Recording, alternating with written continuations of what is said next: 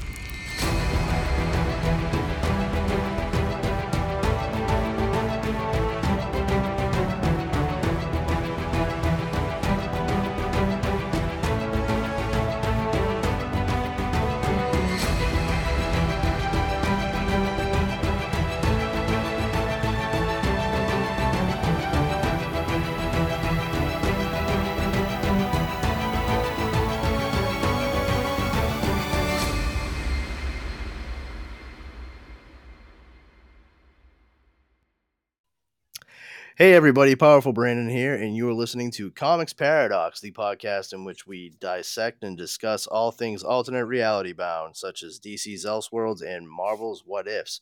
We also cover a, a slew of other types of alternative tales, um, such as story arcs for X Men like Age of Apocalypse, or in the instance of tonight, uh, Amalgam Comics, which was formed after the Marvel versus DC, DC versus Marvel crossover between the two big publishers. Uh, joining me tonight, as ever, uh, two fine fellows. Uh, we'll start off with uh, Justin Cooper. How's it going, Justin? Good man, glad to be here talking about amalgam. Excellent, excellent. And uh, last and still, well, last and certainly third, uh, Leo Pond. Hey, hey, you know I still stand by it. Ghost Rider wasn't that bad. You know, it's, it's uh You, you, you Wow. fucking- you keep standing by it, pal. You do that. Ghost you, Rider Two was bad. I mean, Ghost Just Rider be like, one was hey, what's that? What's that guy Leo doing standing next to Ghost Rider the movie? Oh, uh, I don't know. It's only ever those two over there. No one else ever stands next to Ghost Rider. He was picked last in dodgeball. Aren't we Every all? time. We lied about what day dodgeball was to Ghost Rider. Like, wow, people like Batman versus Superman better than they like Ghost Rider. Wow, I find that hard to believe. I, f- I feel like those movies are on a par with one another. I, I I wouldn't say I wouldn't say I mean I'd rather watch either one of those than Man Thing. you know. Oh, did you watch it? I mean I've Was it seen bits and, wonderful? I've seen bits and pieces Okay. over the years and there's no need to really. I mean, you know, I don't think I don't think seeing it from beginning to end is really gonna like answer a lot of questions for me. Uh, it has been added to Pluther for you. I, I I I did know that. I'm not the one that asked you for that. That was that was our good friend Pat Oh, uh, from Throwback Thursday, Throwdown Thursday. Um, but uh, thanks for confusing us. I do appreciate that. Par for the course. Well, no, I I remember you made a comment about it. So I remember Yeah, I probably yeah. I My, the comment it in my comments I made was probably that that movie sucks out loud or no, no, no. I- like y- that. Your comment was actually, uh, please do not add that. yeah. That okay. Then that you know what that lines up. I mean, it's still very much the same sentiment altogether. And it's like, oh, what can I say about the movie Man Thing that was released on Sci-Fi Channel uh, that hasn't already been said about the incident at Chernobyl? Absolutely terrible. Will destroy all human life. Yes, uh, Man Thing, Chernobyl. We're saying the same stuff here.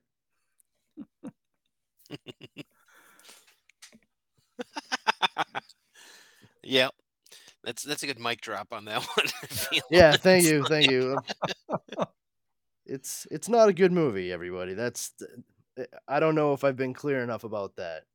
That being that being said, though, um, Ghost Rider, well, not as bad, is still very bad, Leo, and you should feel bad about liking it. Okay, all right, I feel bad about that. Uh, well, I I do agree with Justin that Ghost Rider Two was absolutely horrendous. Yeah, it's unwatchable. Yeah. I mean, it's Yeah, like it's not even like coherent at all. I mean, I think they I think they both defy physics. Honestly, they suck and blow at the same exact time. It's it's a marvel to behold, and I'm I'm not making a pun on the publisher. Like it is it is something truly awesome in the very British sense of the word awesome, not surfer boy awesome. like it it is very much the Wizard of Oz, great and terrible. Just God. So I I saw both of those movies in theaters, like separately, of course, like they were separated by a few years. Uh and I remember each time after each one of those movies, I just I felt I have no deep affinity for the character of Ghost Rider, so I, I really feel like it's important to say that. Like it's not like I had pinned all my hopes and fucking dreams on this Nicolas Cage series of super, you know, like supernatural hellbound hero movies.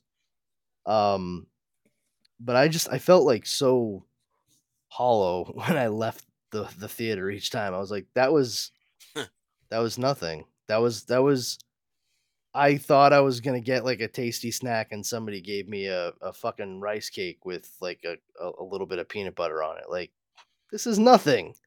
The I- fuck is I this shit? What we're gonna run into is the idea that something is cool and like the concept is cool. And that's kind of a lot of what I think you see with Ghost Rider.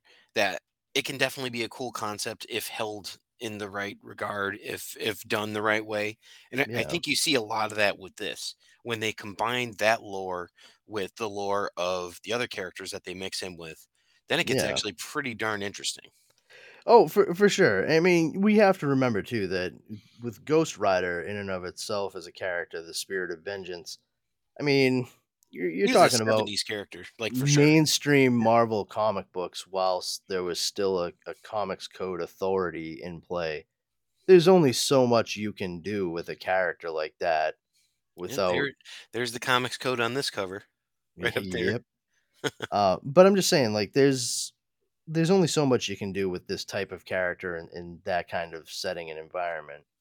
Um, I think if Ghost Rider had been unfettered by such weird rules and regulations, it, it might have been that book, that character could have very easily been the overall like spawn of Marvel Comics. Yeah, especially if like Alan Moore got a hold of him.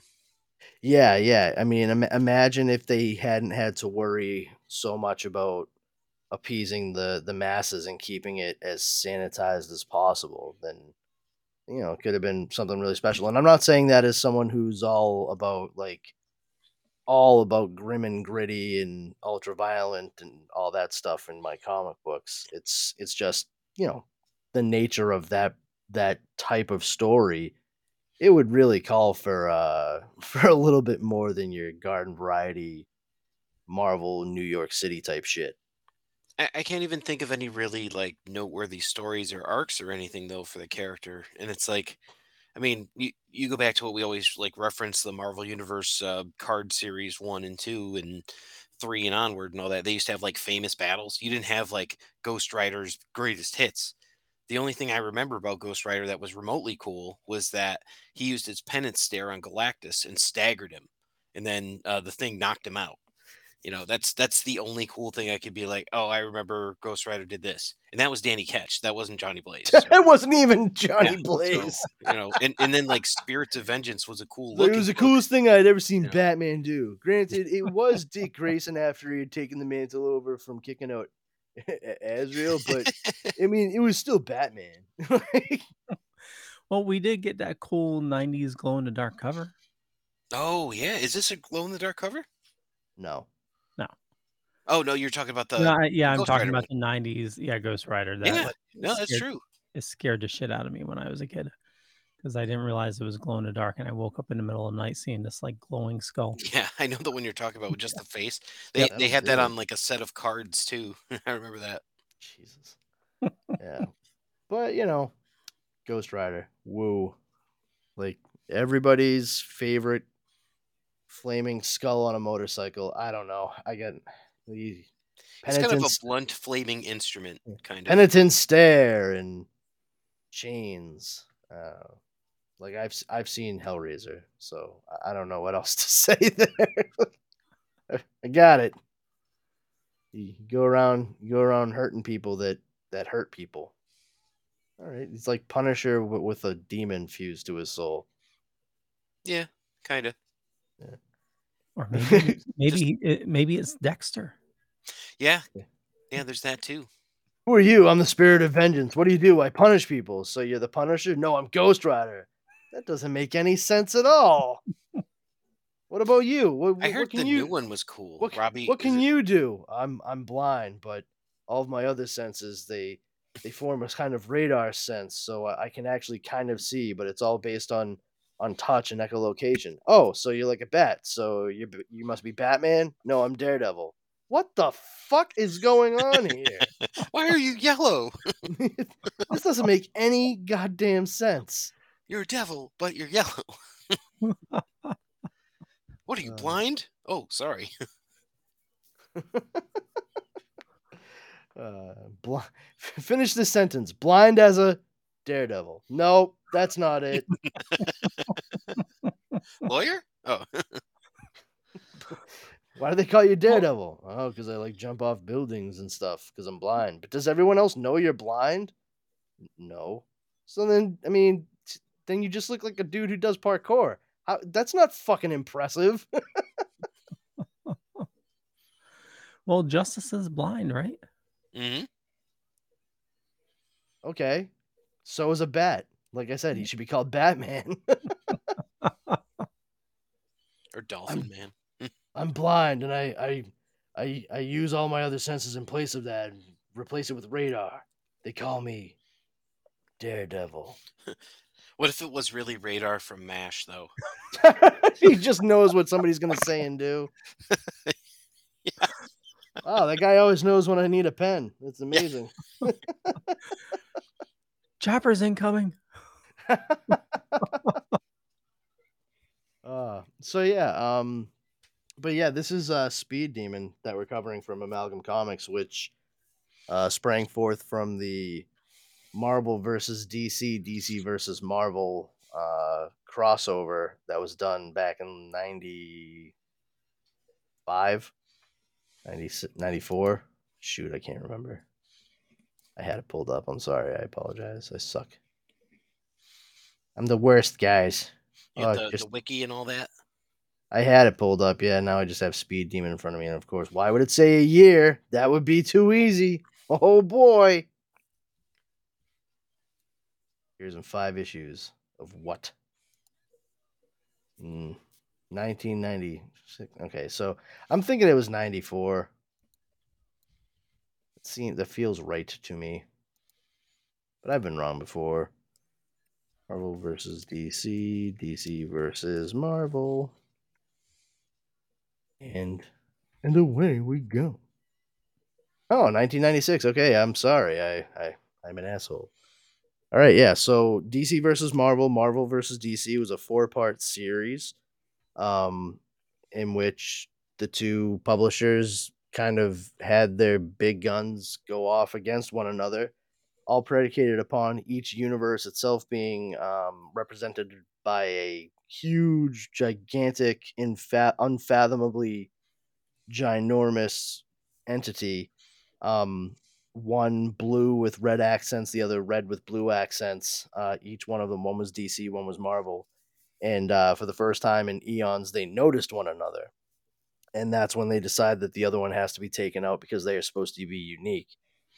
And uh, what happens by the third issue of Marvel versus DC, DC versus Marvel, uh, the two universes, the brothers as they were called, they actually decide to try to coexist briefly as one entity and it fuses both universes together into what is called the amalgam universe um, which we see all number of superheroes and supervillains merged together creating new characters in in a new world new setting with all kinds of cool and crazy and absolutely batshit nutty goofball bug nuts insane Yeah, it really is. stuff It's so much fun though.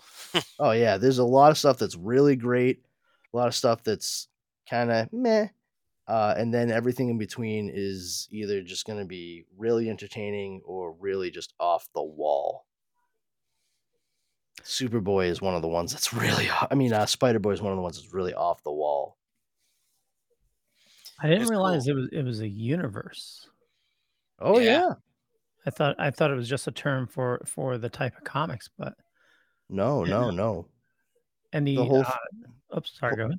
whole thing is supposed to be like if it were just one company, one universe. Amalgam is both mushed up together. Got it. Yeah, and I can totally see the combo of the DC and Marvel logo in the uh, A comics. Oh yeah, well, yeah. Of course, the Yeah. the excuse me, the the whole like um, what is it? The bullet hole. What Yeah, so they call it the bullet logo for DC. bullet, for bullet logo for DC is, and just like the way that they have comics written across the A is where the the DC would be. Um, that's just like Marvel comics. It- you know, it's it's actually a pretty sharp logo. Good Yeah. combination of the two. And I didn't realize. I'm like, bullet. What the hell are they talking about? It's the back of a bullet. That's that's what I never realized. It was like when, you, when you Oh. look at the back of it, it's like, oh, that's why they call it a bullet logo. Okay.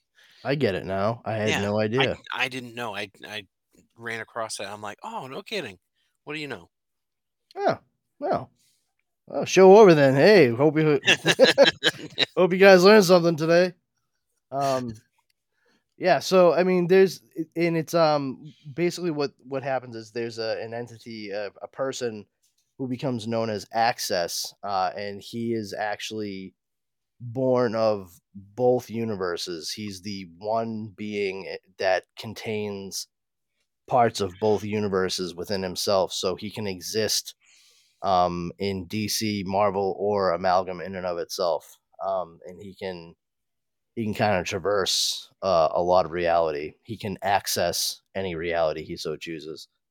Um, and he becomes like a big player in the whole thing by the end of it. And after they do, um, I think it was a twelve issue wave of amalgam comics. Six were by DC writers and artists, and six were by Marvel writers and artists.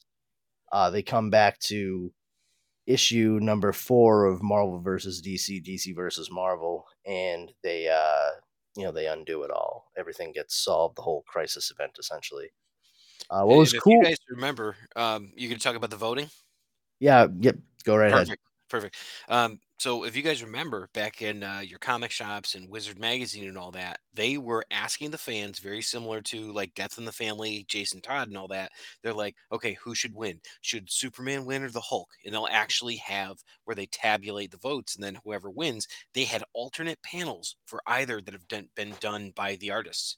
So um, when when um, I was talking to Ron Marz, who wrote this, we asked him about that because the number one thing he always talks about is how um, people always give him hell about Wolverine beating Lobo. But he said that there was an alternate panel that was made where Lobo beat Wolverine, and what they did is they actually used an X-Acto blade and they cut it out and they pasted it on based on whatever the results were which I think is so cool that that even exists. Like, what a collector's item that would be, huh? Yeah, Indeed, yeah. pretty fun.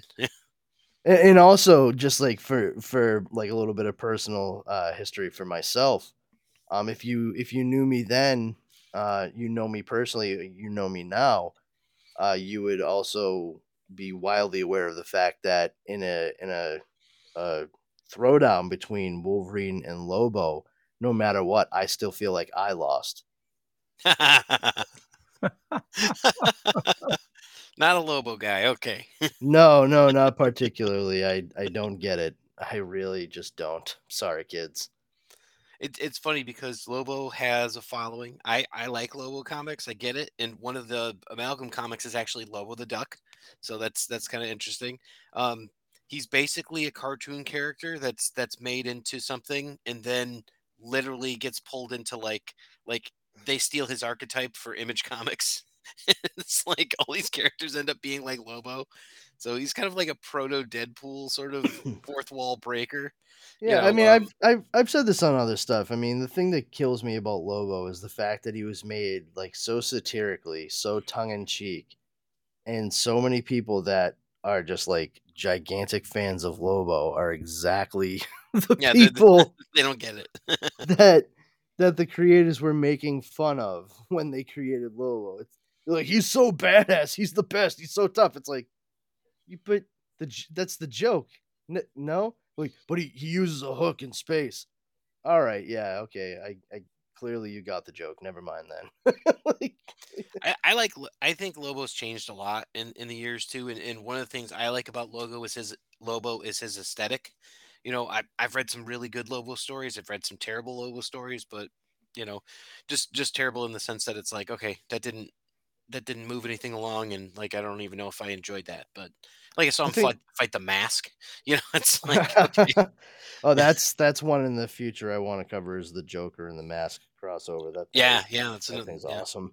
Um, I think the most entertaining I saw Lobo myself uh, was um, a couple just a couple years ago when they did Justice League of America with like the Oh, Fifty Two yeah. and stuff. I actually like that story a lot. You're talking about. yeah, it- I think it was I think it was all done very well, and uh, I really like how Batman was just like, listen, I know that no matter what I or anybody else does to you, you're just gonna you're gonna come back. You know, you you can, be blown to smithereens, and you'll still be back like a like a, the pain in the ass you are. Uh, but that doesn't mean I won't really make it fucking hurt before it gets to that point. So you're gonna help this group, or else I'm gonna fucking blow your brains out. and Lobo was like, "Yeah, you know what? I'm really not afraid of being in pain before I die and then come back. But uh, all right, Batsy, you know what? I, I like your spunk, kid. I'll stick around." you know, he's like, "Yeah, okay. I'm really afraid of the the brain bomb. Ooh, whatever. Yeah, sure, sure. I'm just gonna hang out because I feel like it." And uh, he was it was it was really cool actually seeing Lobo like have to navigate around forging some kind of friendship and relationship with people because it was not something he was very accustomed to. Uh, and I, I really appreciate the fish out of water scenario. You know, when you take an archetype like that, who was built to be an archetype, can't stress that enough. Yep. But when you take an archetype like that and then you play against it and put them in more personal, interpersonal, intrapersonal situations and relationships, uh, then you you're left with some very interesting interactions and a completely new dynamic to play with, and uh, that was a lot of fun in that Justice League of America book. I found myself looking forward to that book.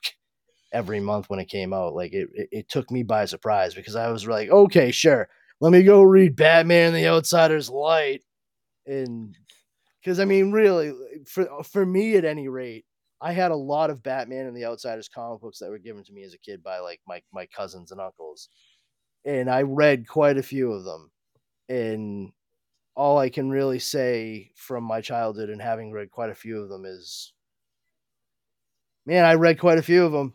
There was there was a whole bunch of them there. I can't say they were my favorite, but I I, I want to say I- it was the second annual. That was a really good story because he had cultivated a really good friendship with uh, Black Canary, and she was just kind of like down for whatever. So she hops on the back of his his space hog, and they go and they they have to find someone else who was another Czarnian. And so he thought he was the last Czarnian, and um, it's it's a great story. It's uh, Kelly Jones did the artwork for it, so it's all super dark and like inky and all that, and um, it involves space dolphins. It's it's great. I highly Uh, recommend it. Uh, Justice League of America Annual Number Two. I, I would say check that one out. That's that's probably my favorite from that run. and uh, it was Keith Giffen who created Lobo, wasn't it? Correct. Yep.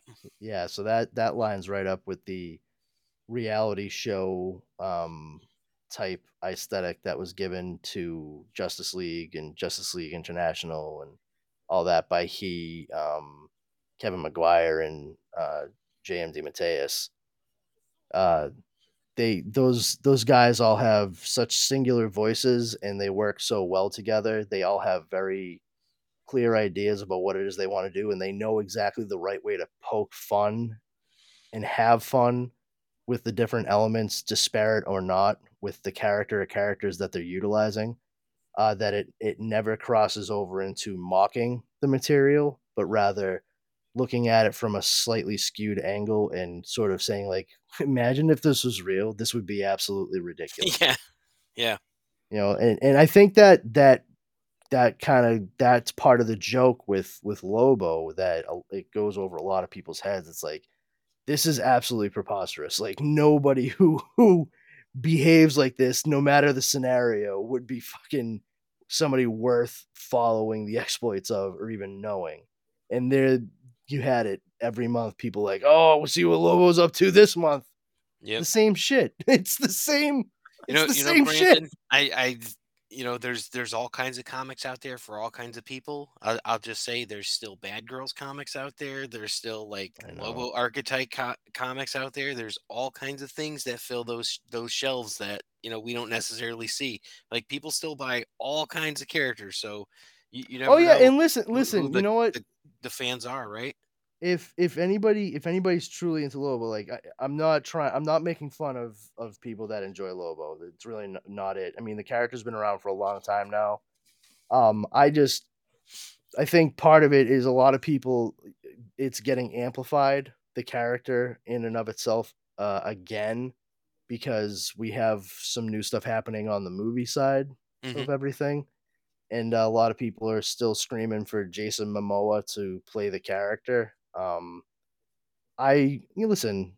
If Lobo somehow ends up involved in any of these projects at some point in the future, phenomenal. I think absolutely there is room for that. You know, there's definitely a space for a, a, a fucking cosmic biker, straight up, like not even being smart. Yeah, That's even- where he yeah. If if we if we can, and here's the thing, yeah, if we if we can get a project like Peacemaker, there's no reason that something like Lobo couldn't work. I think it just needs to have a little bit more of the world, and I don't mean Earth, but like the entire like universe, insofar as like the cosmic side of things, fleshed out a bit more, so you have an idea of the scope of things. Because you start off self-contained, and then you start you start with your stretch outwards. That's the smartest move. You know, you baby step everybody into it.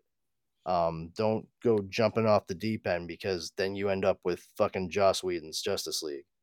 Well, you, you think they would retcon his uh introduction because he like kills off his entire No, So- not not at all. I think I think For the key project. Yeah. I think the key to I think the key to having Lobo work is to lean into exactly that character. Like Yeah, you very- have him be the larger than life, mouthy, bravado driven space biker who ch- has a cigar constantly in the corner of his mouth, who very nonchalantly, but with no small sense of pride informs you like, yeah, I'm the last Czarnian. I fragged my entire planet for my high school science project.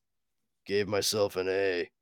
you know, like that that think think about and I'm not trying to compare like apples and oranges, even though they're both fruit. But you know, you think about the MCU, you think about the Guardians of the Galaxy, the way that the cosmic side of things started to get formulated in in James Gunn's movies there before we really started to get anything else regarding that that those themes in the in Marvel Studios.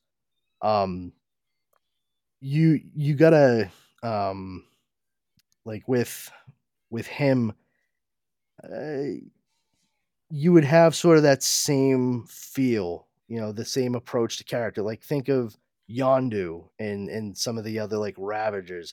That's the type of person that Lobo hung around in in comics. You know, the the Taserface. bar, yeah, Taserface, like the bars that you see them hang out in in part two when uh, Ayesha shows up.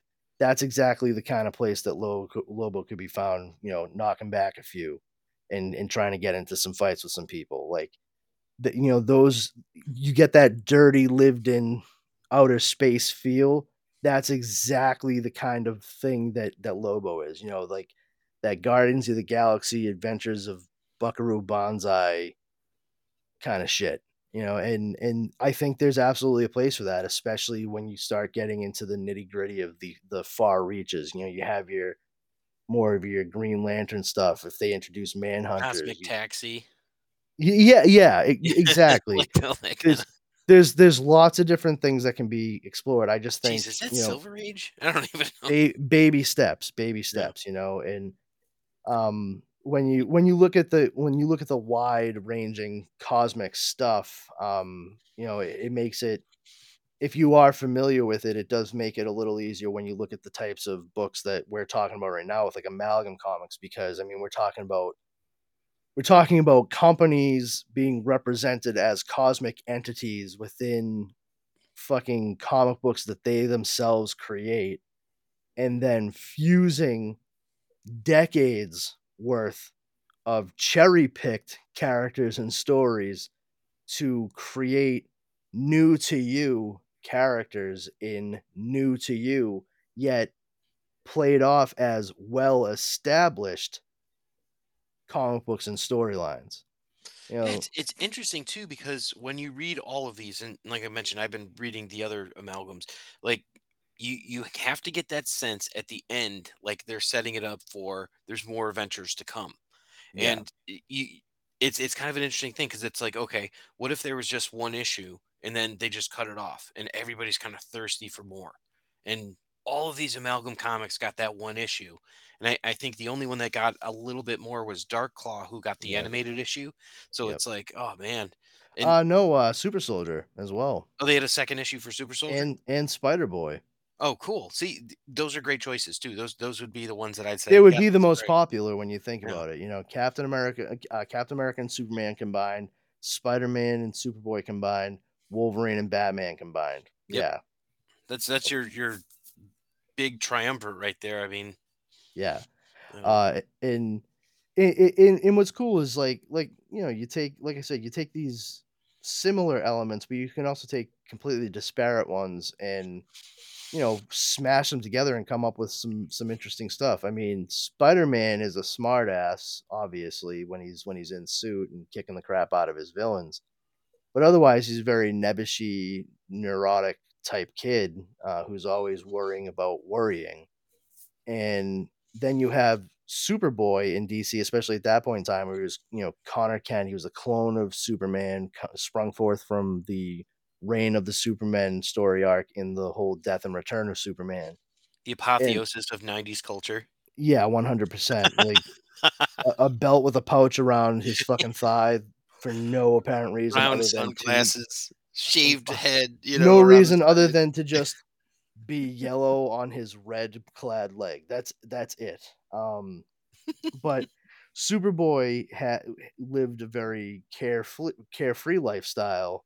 Um, especially after Superman came back, you know, he set up shop in Hawaii, and you know, he was just like, "Yeah, I'm a I'm a teenager with Superman's powers. This is life's pretty good, you know. And for him, honestly, it was, and he was just focused on being a superhero, and he was always in the public eye for you know the first couple years he was around, and he just he lived a, a semi charmed life at the at the very least. And when they combined those two, they really they really leaned into the goofier aspects of both of them, uh, as well as the idea of like super science run amok, which was most certainly uh, inspired by the the books of the '60s by like Stan Lee and Hmm. Jack Kirby and Steve Ditko and stuff. Actually, Um, I got that one over here too.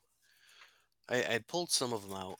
yeah, there's a there's a couple of those ones. There's Spider Boy, and then there's um, Spider Boy Team Up. The second one, Spider Boy Team Up, is Oh, Team Up, fucking. yeah. It is it is nothing futs. Spider Boy, and I've Yeah. got Doctor Strange Fate. I think Ah, Doctor Strange Fate. That's an interesting character ones. too. But yeah, um, you know, it's just like some really cool stuff. I mean, you know, Super Soldier is Captain America and Superman. It's you know, uh, a soul a guy signs up for the army, Clark Kent, and he's gonna go through the whole Super Soldier project, like Project Rebirth, and everything else pretty much goes according to that with like Doctor Erskine and coming up with the serum.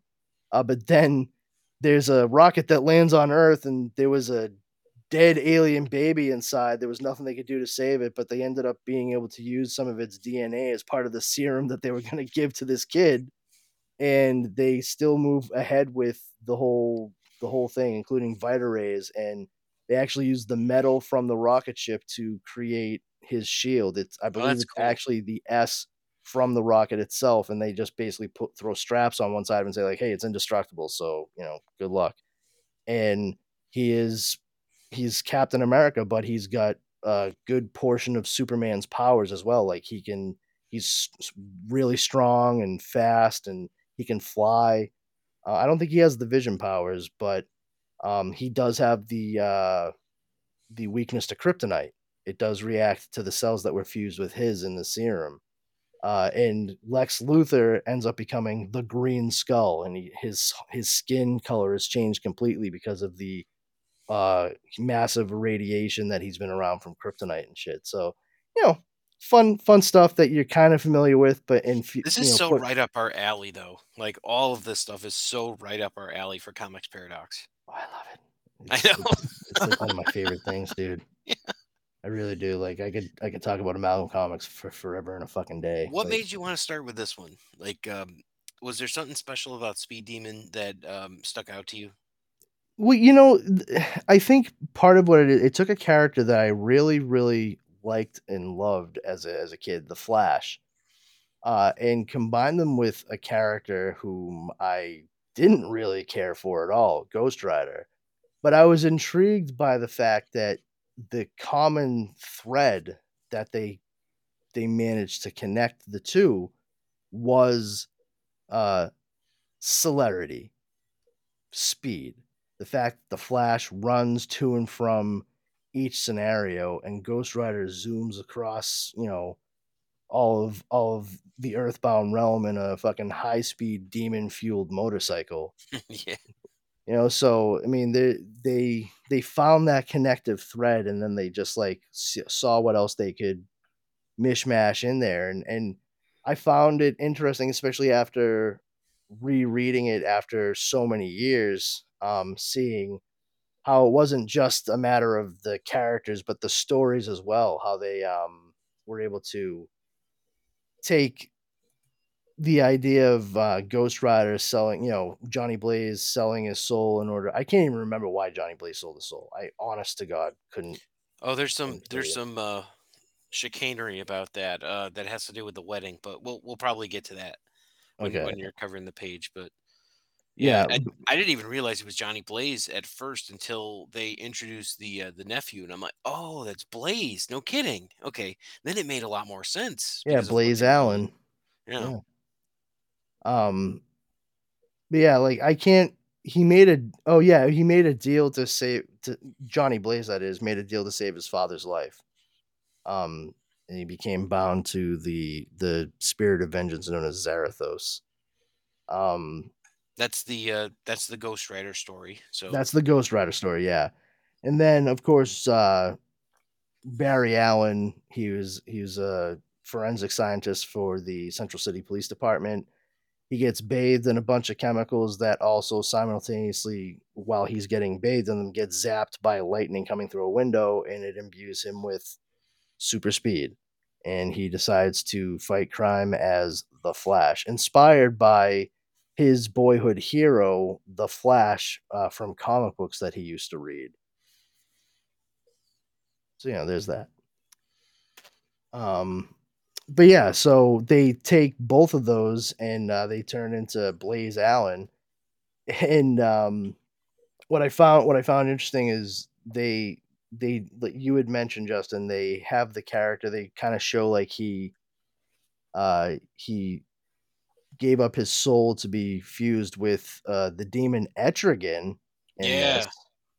uh who's another DC Comics character he speaks in rhyme uh but in this he is a a speed demon as it were uh and he gets fo- fused with uh, Blaze Allen's soul, and it's all based off of uh, Blaze Allen's betrothed Iris uh, being taken by the Night Spectre, who is the Spectre fused with somebody else. I'm not Uh, even. Nightmare, I believe, from uh, Oh. Doc- Doctor Strange. That that It was sense. super nebulous, but I was like, oh, okay, he's got his own realm. He must be Nightmare. So That okay, I guess that makes sense. Um, and uh, I thought it funny because uh, in the Flash comic books, Iris is um, killed by Professor Zoom, the Reverse Flash, at their wedding. Uh, so they they played into that piece of one of the characters' history, like it's a very real thing that went down. Um, and so in this, Blaze Allen is going around like trying to uh, prevent the Night Spectre from obtaining uh, a certain number of souls. Uh, they can either be the most pure or the most corrupted, but once you have this entire number of souls, you can basically control all of heaven, hell, or earth. Um, I did like think it was. waxwork. It's- you ever seen waxwork with It um, might, it's been a long time.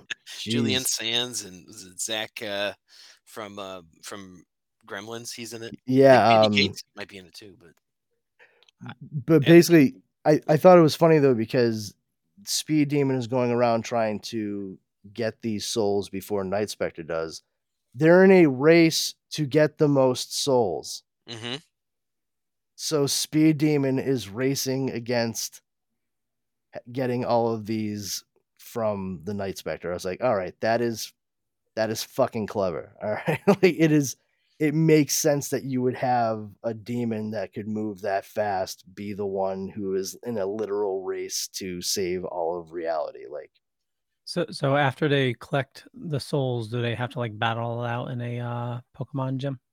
yes gotta catch them all man. I like that. I like that idea a lot. You're just just calling on different souls to fight for you Ed Gein i choose you i'll make you a belt okay that's not helpful Uh, I, I don't. I don't choose him. Make a belt out of nipples. Okay, Eddie, you go back. Never mind. not not you. Never this you. is um. This is drawn by uh, I think it's Salvador Larroca, and I mean he. This is very much like a, a '90s house style.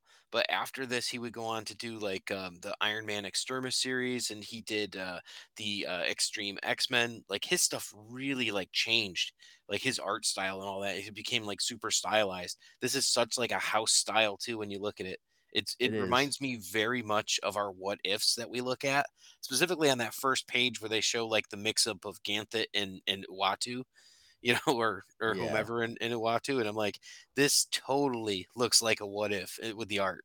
You know, Yeah, that's true. I I I did think it was funny too because it opens up and it's like Gotham City, crime alley.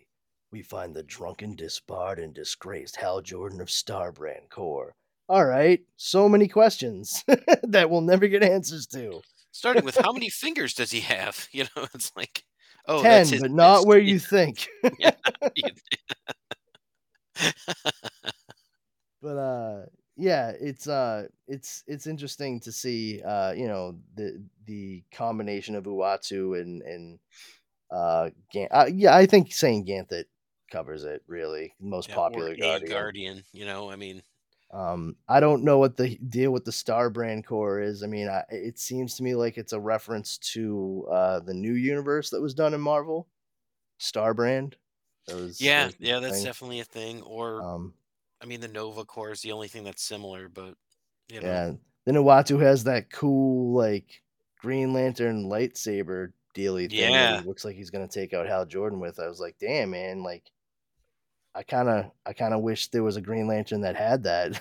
like I want a lightsaber. You could just think of one. No, no, no. I want I want to actually have one to hold, and it it and it I, I turn it on, and it, and it's the energy from the Green Lantern. they ring.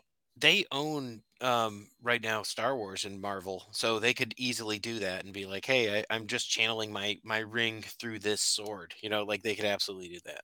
Yeah.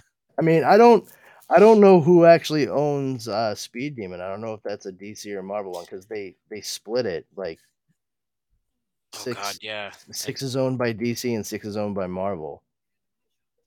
Yeah, it's tricky. It's real tricky. Um I'm But yeah. Which one do I have? I think I have the Marvel one. Yeah, I, Yeah. I have. No, I have the DC one, so he must be Marvel. Yeah, that sounds right. Um, it's funny because I, I actually remember looking at at this and thinking it reminded me a bit of uh, Age of Apocalypse. Some of the some of the artwork. Yeah, I could I could see that he did he did uh, some of that work as well. Yeah, I'm not surprised. I did like how when we see uh, going past uh, Speed Demon showing up and still killing that Hal Jordan dude. like he's like, "Hey, I saved you from Uatu. Oh, hey, wait, you're one of those souls that I gotta get. So uh, I'm gonna kill you now. Thanks." Yeah, he literally roasts Uatu. You know, it's like it wasn't even hard. Yeah, super easy, barely an inconvenience. Didn't even break a sweat on his fucking skull dome. And uh, we we jump to seeing uh, Wally hanging out at, on you know, in one of the tents at the the Quentin Carnival, and uh, talking with some of the sideshow folks or whatever. And uh, we see some people that look like a, you know, a combination of the Blob and um, oh, what's his name Puck. from the from no from the Flash. Uh, really large guy. He create portals like in himself. oh yeah, I don't know that guy. Chester something or another. Flash Chester. I, I know you got Ms. Miracle or Miss Miracle for uh, Mr. Miracle, and Puck looks like Oberon. Uh, Chester P. Runk. That was his name. Uh, he was a he was a, a player in the Flash for a while. A really large fellow. Uh, let me see here. Of course. Why on earth would that work? An image in new tab. Here he comes. Here, here uh, let me let me just share this real quick. I know you got the comic book up, but uh, this is this is what the character looks like Oh wow. in So- DC. Okay. Yeah. Uh, he can create like portals in himself. Uh, they actually created the uh, they put the character into the Arrowverse shows on the Flash, uh, played by a considerably skinnier fellow. Well, that makes that makes sense because that like otherwise I was like, is he just shaded or is his skin tone different? And he's got glasses, so that that means he's not just the blob. yeah, it plays right into that that Chester Runk thing. Um, yeah, and the other guy there, I would say he's probably a combination between uh, Puck and Oberon from Justice League. And then I'm not quite sure who Mr. Miracle is supposed to be combined with. A young woman with uh, like strawberry blonde hair. I have I have no clue because I, I don't know who else would be in this lifestyle. I would have to refer to my amalgam comic cards probably in order Yeah. to find out who that is. But unless it was something that's like wasn't there like a Roxanne or something like that? I, I don't know, like the one from the movie, but Your guess is as good Yeah. as mine, pal. it's like a super deep cut that I wouldn't even know. Yeah. Yeah. Um, and you know, Wally's just like, hey guys, and they're like, no, no, get the get get the fuck out of here, kid. Like, you don't need to be around here. Your uncle's been screwing around with some weird demon stuff, and uh, it's just not safe. So we're just calling it. Go home." And uh, then we cut to seeing his his uncle uh, in his Etrigan form, uh, you know, saying like, "Okay, gone, gone, Etrigan, come again in the form of man." And then he turns back into Blaze, and he's like, "Uncle Blaze, you're the speed demon." and, and he's just like, "Get out of here, kid! You don't know what's you know you don't know what you're know what's into. You don't want no part of this. You don't want no part of this." Ricky. I think I do want to be a speed demon. I think you want some of that cocaine. Come on, Dewey Cox. Don't be a speed demon. I'll be halved. but uh, yeah, and then Bla- Blaze is like, "You don't want any part of this." He's like, "But why?" And he goes, "Oh, let me tell you my tragic backstory." And Look at the judgment on that pastor's face. hmm. I can't believe they've been living in sin this long. but uh, yeah, they're they're getting ready to tie the knot, and uh, ev- everything was great. It was a picture perfect day, and then all of a sudden, a strange guy in a red cloak and robe that nobody had noticed until right at the last second, apparently, uh, walked right up to the front of the wedding and uh, just grabbed Iris and drained the life force from her and uh, stole her soul. And uh, then there just happened to be a, a, a dude there wearing a, a, a pointy cap covered in ringed planets and half moons and stars. I swear to God. I think he works at the carnival. I thought he was gonna. I thought he was trying to sell some Cookie Crisp. Oh. It's a very, very dated Cookie Crisp reference. It doesn't even make sense to me. He was a burglar when I was a kid. Uh, and he's like, and that's how I became Speed Demon. Oh, s- I feel like you skipped a couple steps there, Blaze, but sure, okay. they'll, they'll come back to it, luckily. and uh, that's when he reveals that uh, you know he found out about the Night Spectre and he uh, possesses the souls of the weak-willed and uses them as his mindless servants, mindless servants to do his unholy work. And his goal is to collect the souls of power. The most pure or most corrupt individuals uh, possess such souls, and Iris is one of them. One of them, as she is imprisoned in the sanctum. And to collect them all into one place is to literally hold the keys to heaven, hell, and earth. And, you know, I learned to channel my pain into battle Night Spectre and his forces. Now there is only one soul of power left, and I can't stop until it is mine. And uh, Barry's like, What do you get out of it? And it's like, I mean, I feel like it's self explanatory in the story. um, I get to save Iris, you dumb shit. Like, I might not be able to spend my life with her, but her soul is sort of, you know, trapped. So I kind of want to make sure she doesn't go to hell. I mean, that seems straightforward, right? I mean, I don't know how much explanation needed to be given to young, dumb Wally there. But thanks, because we as the audience now know, and that's the important thing. Classic Wally. Classic stupid Wally. Why don't you go work on another car, you fucking gearhead?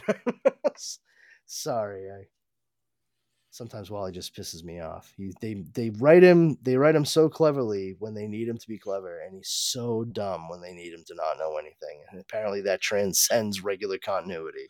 Yep. Uh, and so he he's just like, all right, well, I sense uh, I sense that soul, so uh, I gotta I gotta demon out, and he's just like, you know, gone gone former man, rise the demon again. He's like, hey, look at me, I'm a rhyming demon who likes to run. All right, catch on the flip flop, Wally.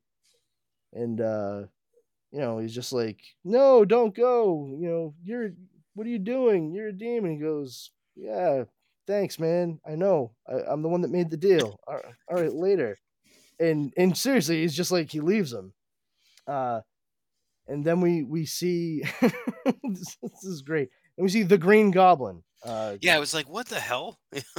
straight up exactly the way w- if I say Green Goblin to you and you're familiar with the comic books, uh, he is a guy in a green goblin suit with a purple hat, the pointy ears, the the purple boots and gloves, and uh, the the fucking back ladder and pumpkin bombs and all that fun stuff.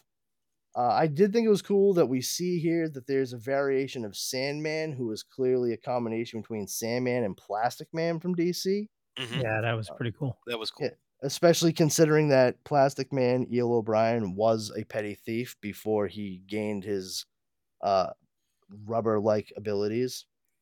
Uh, and that's when we see that the Night Spectre is coming after uh, Green Goblin. Apparently, he is he's the last soul of power, and uh, it's like wow, he picked a he picked a hell of a guy because uh, from what we know about Green Goblin, that dude is definitely a dick. So, good choice, Night Spectre and uh you know he's terrorizing him and, and all that and then he rips the mask off of his face and we see that the person who is actually green goblin is harvey dent with the jacked up fucking face like the the two face that we we know him as from batman comics Yep. uh which is just like damn harvey like you were that weak a character that they they just basically took you and made you one character that straight up already existed. Like, okay, you you lost your mind and you became Green Goblin. That's that's basically what this is. So Yeah, because it's um Norman. I think it's uh Norman Osborn. yeah. Oh, is it Norman? Yeah, you'll you'll see um the hair in another uh panel a little bit down. You're like, oh yeah, you've got that classic Norman Osborn the- or, the or Harry yeah. Osborn. Might be I was- Harvey Osborn. I always thought it was like super curly. You know what I mean? And he was just trying to like slick it down, slick it back. That's why. I, I've seen hair that's reminded me of that before, where it's kind of like Yeah. waves. yeah, so it's I'm ex- like, yeah, It's exactly the way I always I always thought of it when I saw it because I remember one time as a kid, a, a buddy of mine was like, "Those are the shortest like what was it? The shortest cornrows I've ever seen in my life." I was like, "I don't think they were. I don't think there were a lot of like uh, white businessmen in the '60s that were getting cornrows." I'm just saying, like putting it out there, especially with hair that fucking short. Talk about an exercise in exquisite pain. Good God. Um. Yeah. yeah. No, I, I just agree with you wholeheartedly. I mean, the only thing I can think of is like, you know, uh, maybe like some of the bandmates from like uh, Back to the Future had their hair like that or something. But you know, Yeah. I mean, I I have I have friends who are uh like very very Italian, and when their hair is short and like they've been tried to like slick it back, you know what I mean? They do their best, but it still has like it's very curly, like very wavy, so you still have that like ripple effect. oh, okay, yeah, like and yeah, and makes that's sense. that's exactly like the way I always saw uh Norman and Harry Osborn's hair is like it's very like very curly, very wavy. Uh and they they don't grow their hair out because it would just it would it, they would look like fucking Bob Ross. So instead they keep it cut as short as possible and keep it slicked down to make it as straight as possible, but you still have that that wave all the time. I, I feel like a lot of people maybe kind of couldn't figure out that's what was happening. Because I mean, think about it with the content confines of '60s artwork. I mean, I think Steve Ditko did the absolute best he could to represent that as a physical characteristic. and, and he was just trying to make people look different so you could identify them from sight. So, Oh, and I mean, job well done. I mean, it's it survived. Look at it, survived the amalgam universe. Yeah, You know, so I mean, at that point, it would have been like thirty, less than forty years, right? yeah, Yeah. yeah, absolutely. Um, just about forty years, I'd say. Yeah, yeah, because Spider Man sixty. Shit. Great. I don't want to. I don't want to speak out of turn here. Cider Man. Yeah, maybe if I spell it right instead of being a fucking idiot. Was he built by uh bit by a radioactive apple? bit, bit by a radioactive sea. That's right. Oh no, I'm turning into pressed juice. Let's see, 1962. All right, so uh, 44 years at the point in time that this was created. So yeah, it survived over four decades at that point in time, and it's still very much the uh, the physical representation of that character in comic books. Him, he both he and Harry. Yeah, yeah. Yeah. It, it's it's coded. You know, it's like you see them, you're like, oh, that's an Osborn. You know, Oh, 100 percent. Um, hundred percent. Uh, and you know, we we see that um, you know, Speed Demon comes up on him, and he's he's coming at Night Spectre because they're fighting for the soul of Green Goblin here, and uh, apparently Night Spectre has uh, somebody on his side, probably uh, Soul he's controlling. Uh, he looks exactly like Speedy from uh, DC Comics. Th- that is, Yep.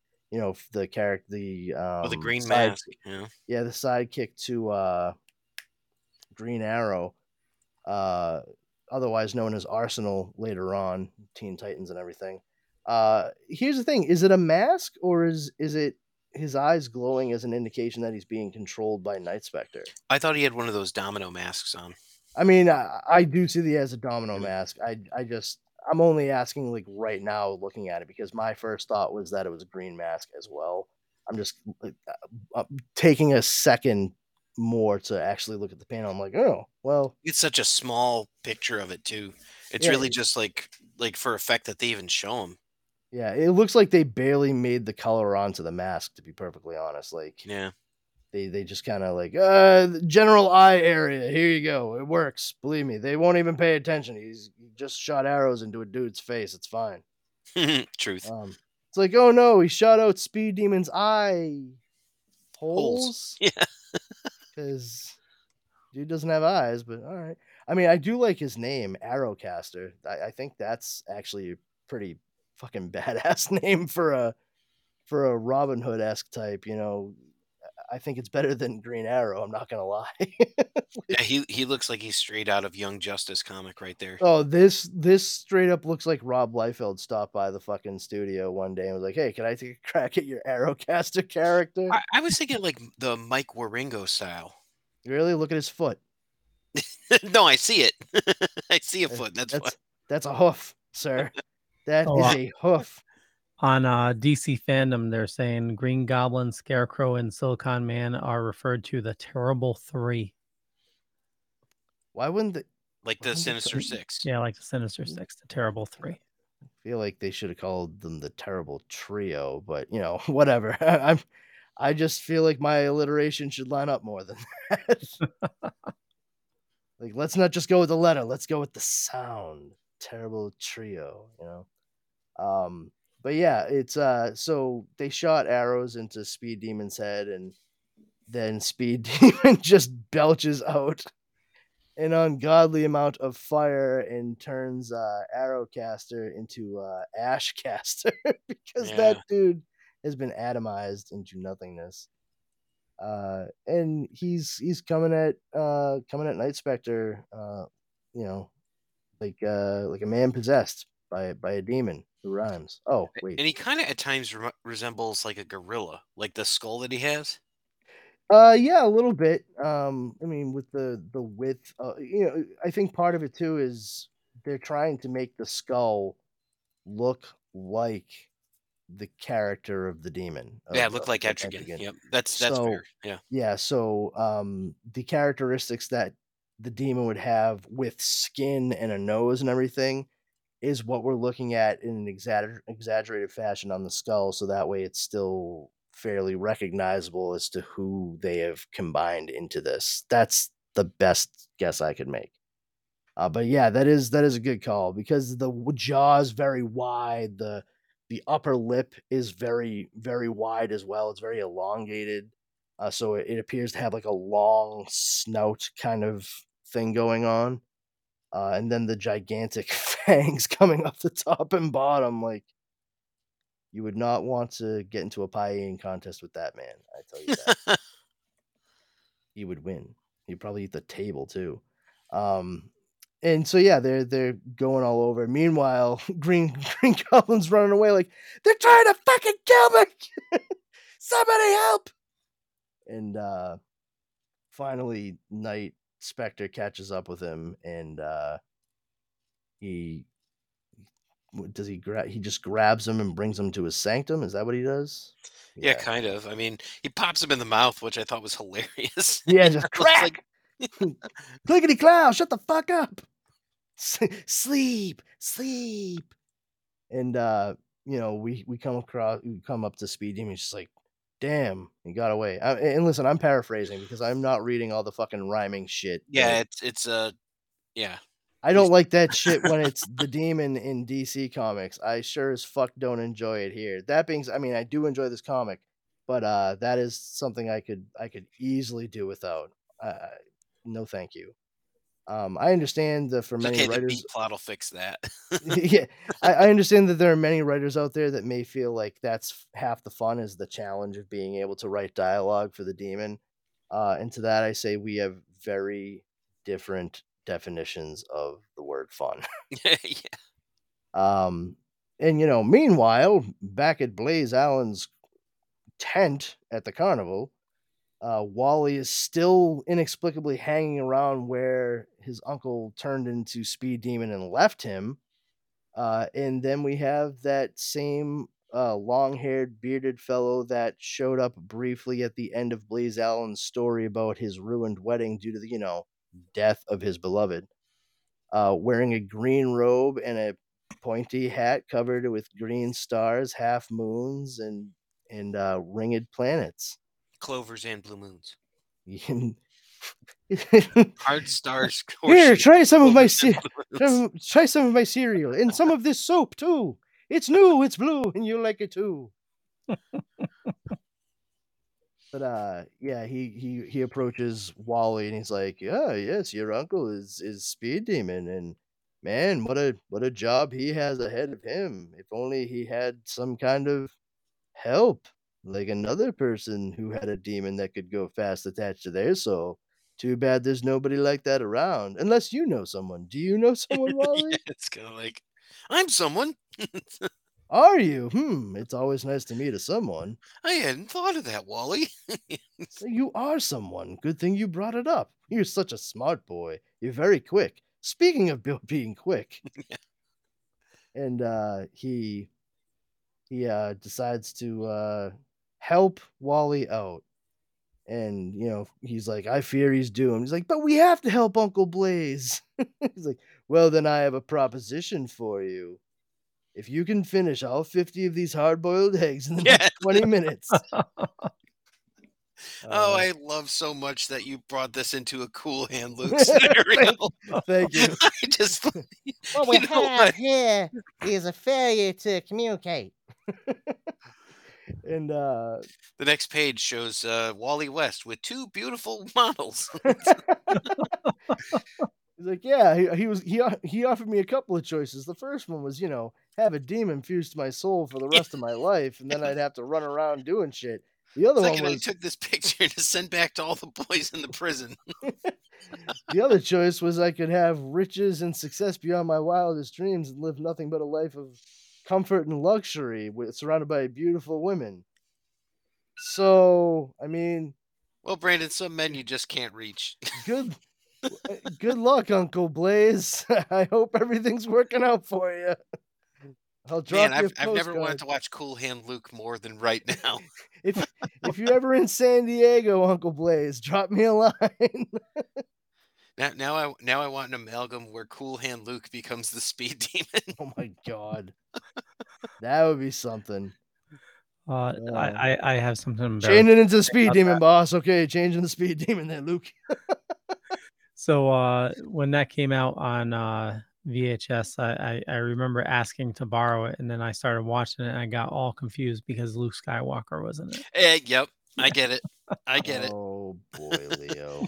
When when oh you, when you're a kid, it's like you just assume everyone with the same name is you know like that. I I totally get it. I don't, but sure, Leo. Sure. No, I'm just, I'm just. fucking- I don't get it at all. You were a stupid child. A real Wally West. Yeah, you were a real Wally West. Did you Explain- attach your soul to a demon so you could be a runner to help your uncle? Explain it to them as if they were school children. you guys, you guys can't possibly think those are all historical records, can you? I mean, Gilligan's Island. those poor people. Oh my god! No, we- There's a little bit of Galaxy Quest in there. yeah, I was just thinking, I'm like, did we just go from Cool Hand Luke to Galaxy Quest? It's not a hard jump where it, No. the space in my head, dude. Not at all. It's, you are that's- our last hope. that is. you are our last hope. You know, the- okay. What's no, your name? Her translator broke. ah. um. Drink that ooze. Drink that ooze. Did you know they they cut a they cut a scene out of that um right before the rest of the crew is taken up uh, onto the ship. The scene was actually uh Tony Shalhoub's character getting completely fucking stoned in a back room where they had just been like working or whatever, like where he came up and they were signing stuff. Um, yeah, he was he was smoking a joint, getting fucking wrecked, and then he was gonna get beamed up right after them, and that's why the rest of the time they're there, he's just like, nah, all right. Oh wow! So it's like a Mallrats thing where we Yeah. don't even know. But I much prefer the fact that he pro like the way that I read it was he partied so hard when that show was at its zenith that he just never really came back from it. You know, like he just he did so much coke and took so many uppers or whatever that he was just in a constant state of like, uh-huh. all right, man. Like if he saw a talking Great Dane that encouraged him to make sandwiches, it would just be like another Wednesday to him. I like this world. Yes, don't we all? only Don't- only on Comix Paradox.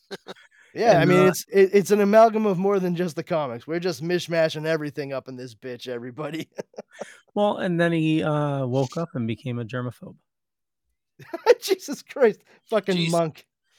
Uh, Wait, are, are you are you positing that he's uh, Sam Beckett jumped into him and he became a monk? Why can't, why haven't I left yet, Al? Sam, Sam, says you have to solve a weekly crime. Run, Meg, run, but I shall catch you. so, uh, anywho, back to Speed Demon. we see that uh, Etrigan, the Speed Demon himself, uh, has made it into the Night Spectre's lair, and he sees uh, numerous giant uh, containment units, each one ha- uh, containing a, a singular one of these souls of power, uh, all hooked up to some giant machinery the Night Spectre has all, you know, put together. Uh, and then we we we see that uh, what is this? The night uh, night demon, yeah, the speed demon says uh, once he's in the Night specter's uh, sanctum that he can't feel his human self. It says, "My human counter, I cannot feel," uh, and he knows that he's got to, but he s- still has to free all the souls that are being kept there. And uh, one, as he lets it out, you kind of see he says, "This soul casts my reflection darkly, and blighted past, uh, sundered from me starkly," and uh, we can vaguely see just like past underneath the word balloon, which covers uh, a good portion of the soul's face. They're wearing something. Uh, we just get like an outline, a very bright outline, and on the the shirt or whatever it is they're wearing is a giant lightning bolt. Uh, the point of which is coming up to like the left clavicle, seemingly going in a slightly diagonal uh, movement uh, across the shirt itself. It's a it's a wide set lightning bolt. Think more um Shazam Mhm. type wide than than regular like flash just across like a circle on the chest. Uh, the indication being that this is the amalgam comics version of Jay Garrick, Yep. the uh, original Golden Age Flash from DC comic books, the one that was the inspiration for Barry Allen to become the Flash once he got speed powers. Uh, and that is when the Night uh, the Night Spectre taking control of uh, the Green Goblin's body uh, says that your days as Jay Garrick are long over, and will and soon it will all be over. So the implication that the soul, the origin of Etrigan as a demon was actually um he was a man at one point, a speedster himself, likely named Jay Garrick. So there's still like a, a little bit of uh, reaching back for that legacy that's inherent in all of the Flash comic books, which I thought it was actually kind of a nice touch. I didn't see that coming. I kind of forgot about it in the years since I read this. Um, and that's the part before we really started recording that I was like, I had to reread that a few times because I was like, hold on, what, what the fuck is he getting this Jay Garrick thing? Yeah, I could see that. And then it's like you have to get super close to look and see the lightning bolt and Yeah, and that's what it was. Once I once I saw the lightning bolt, because I wasn't paying enough attention to the detail inside of this small panel. Uh, once I caught that on the the apparition, the soul's you know imprinting, whatever you want to call it, um, I was like, wait a minute, why? Okay, so that's gonna be, and, and then I really paid atten- attention to why Speed Demon was saying what he was saying. I was like, oh shit, oh oh shit, okay, oh oh my god, he was Jay. Oh, I get it now. Oh wow, that's crazy. All right, cool. Next page. And, Like, and his costume for the Speed Demon is kind of very loosely based on Jay Garrett's like style of costume with the blue pants, the red boots, and kind of the lightning on on the shirt. So he has that that uh, flap biker sort of style. Yeah, I was gonna say that, the- that Blaze the- has. yeah, the the old colored. school biker flap that goes all the way back to the 30s, being like a, a prominent style. hmm Yeah. Um yeah, it- it's definitely it definitely harkens back to it, which makes perfect sense that the basis for Etrigan's power and self is all from this guy having been a speedster back at that point in time. This probably would have been what he wore essentially as the Flash at that point in time, just with the lightning bolt going down across the chest, which you know, it's another one of those things like, oh man, I wish I could see more of the backstory of this. Oh, know, definitely. Yes. and uh nay nay that is not what you get you uh you know it, this is a choose your own adventure be, both before and after you can make up whatever fucking story you want because uh it's just like the points in whose line is it anyway um it's all made up and none of it matters To Tumblr. uh That's the whole and thing. it's fan fictions on Tumblr. fan fiction's on tumblr you fucking know it like oh i can't wait till fucking 12 people read this. It's gonna be great.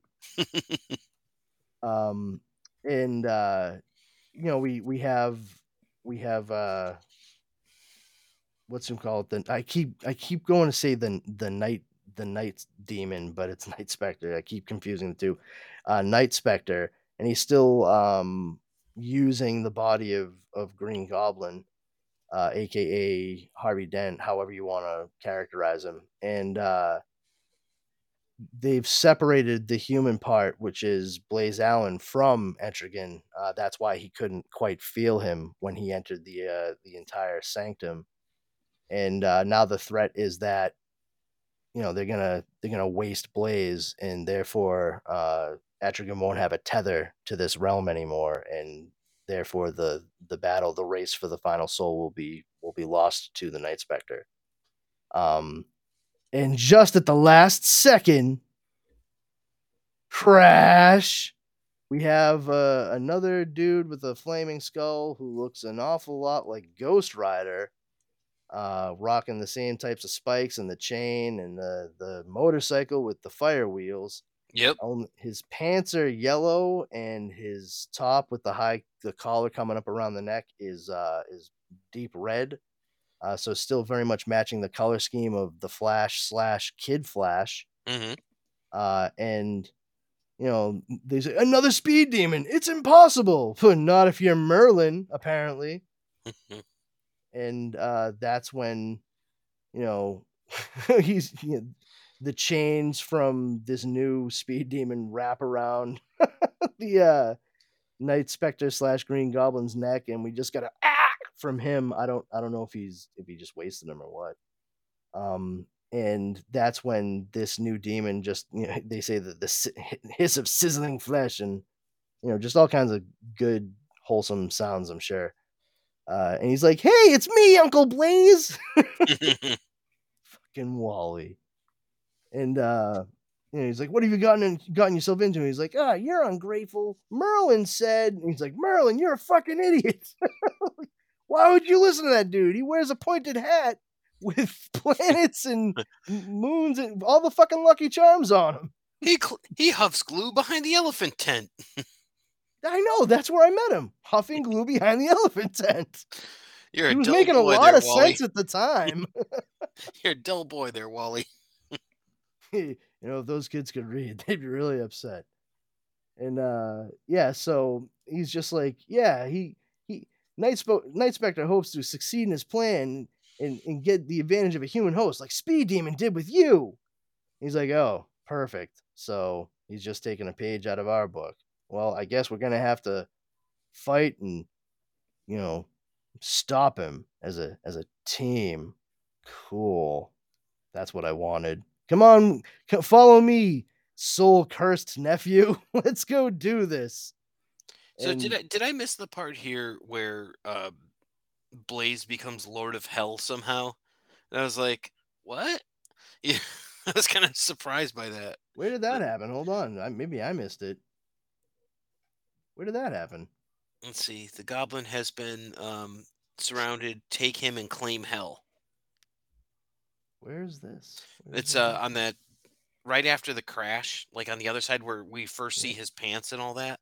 That's when um like the Danny catch. Oh uh, yeah, yeah. Okay, that's what. Like- Yeah, because he was getting the last soul. yeah. that's- So I was like, all right, what's he gonna that's do what with the- this? That's what the whole thing was, though. I mean, the the entire thing was getting the number of souls in order to have the keys to heaven, hell, and earth. So yeah, take take him and claim hell.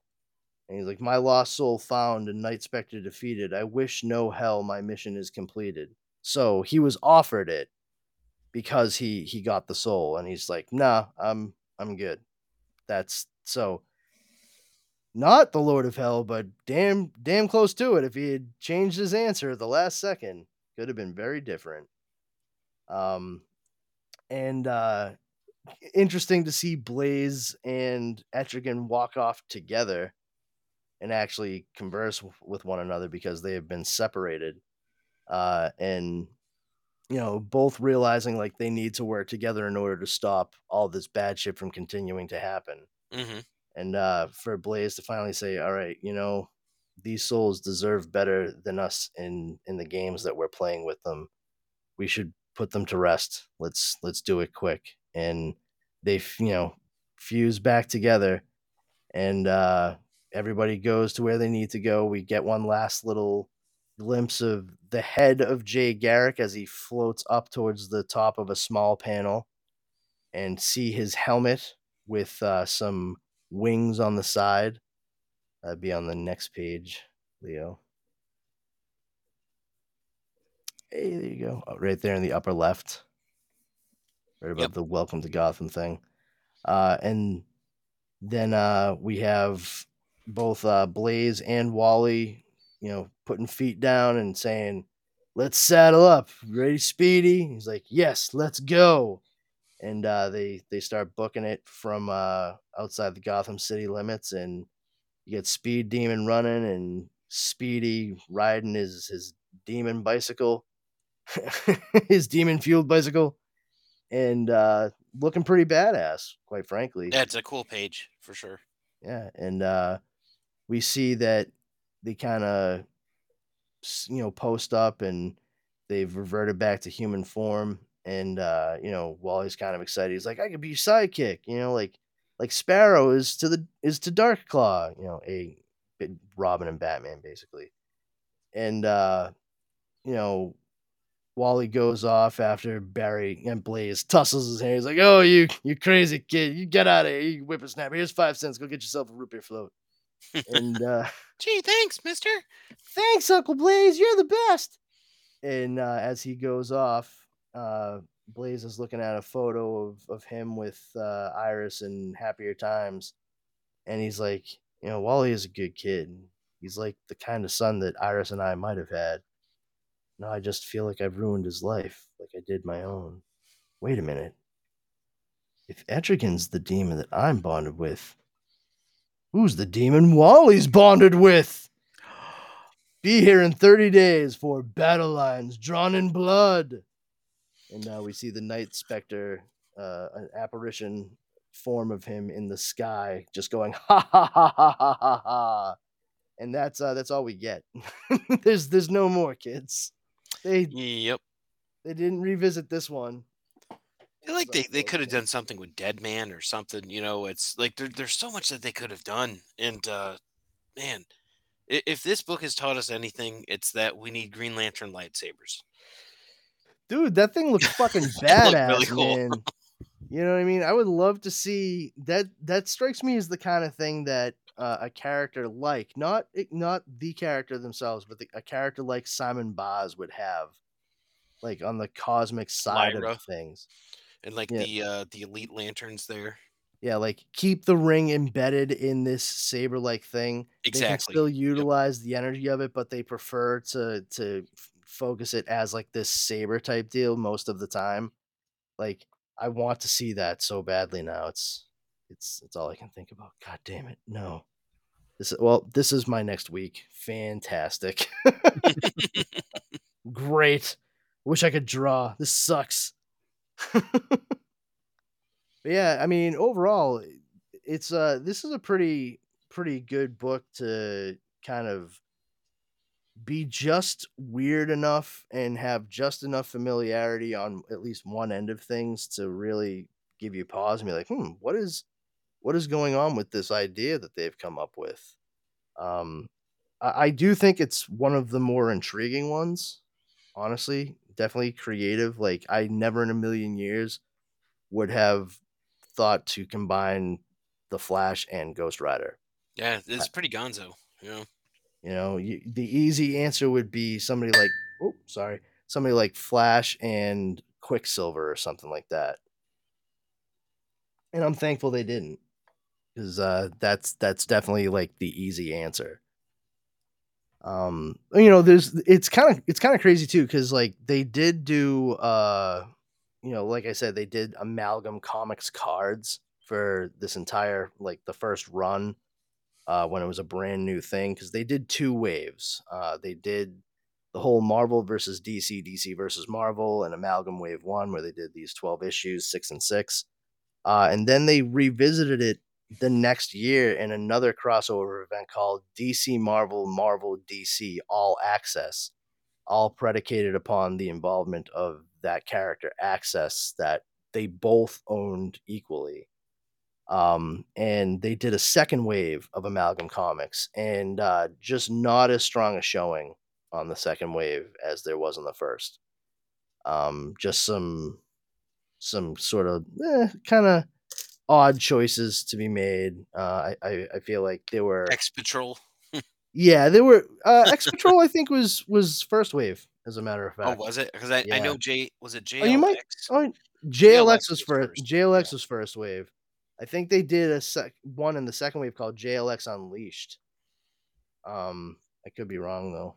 It could be because yeah, you've got oh X Patrol. You you might be right because there's X Patrol, JLX, Spider Boy, Bullets and Bracelets, Amazon, Doctor Strange, Fate, Assassin, Speed Demon, Legend of Dark Claw, Magneto and the Magnetic Men, Bruce Wayne, Agent of Shield, and Super Soldier. And that's that's what it's uh, showing us for uh, possibly for that first run. Yeah. Um. Yeah. The first. Yeah. Amazon Assassins, Doctor Strange, Fate, JLX, Legends of Dark Class, Super Soldier, Bruce Wayne, Agents of Shield, uh, Bolts and Bracelets, Magneto and the Magnetic Men, Speed Demon, Spider Boy, X Patrol. That's all wave one. Cool. And then wave two was Bat Thing, Dark Bat Claw Adventures, Generation Hex, JLX Unleashed, Lobo the Duck, Super Soldier Man of War, Challengers of the Fantastic, The Exciting X Patrol, Iron Lantern, The Magnetic Men featuring Magneto, Spider Boy Team Up, and Thorion of the New Asgods. Um, Thorion sucked. Iron Lantern sucked. Super Soldier Man of War was not great. It it was all like a 1940s type story. It's just like, eh, no, you know, like don't don't do that. Like don't delve into the past character of a character that like literally has no past. Like we get it. When, when you say Iron Lantern sucked, I mean, it seemed to me that it was absolutely on par with every other Iron Man comic at the time. So Yeah, it was just like it was like exactly that. So yeah, Iron Man was sucked. such a middle of the road comic. Yeah, it was it was boring. And, Yeah. and here's the thing, like if it were a, a normal run of the mill type deal, then Iron Lantern you could have very easily been like, oh, it was all right. But here's the thing, it was part of the second wave of amalgam comics. It was Yep. supposed to be, you know, like something that was a big deal. And it's like they took two of the least interesting characters in the world to me and mashed them together into another uninteresting character. Hal Jordan and Tony Stark becomes Iron Lantern. Oh man, thanks for that. I didn't get you guys anything. So what do you think would have been a better mashup? Hal Jordan and Matthew Murdock, Hal Jordan and Johnny Storm. You know, uh, I I don't know honestly. I've I've not given it much thought. I mean, I think at that point in time, I don't know that I would have even gone with Hal Jordan. Yeah, Hal terrible. honest.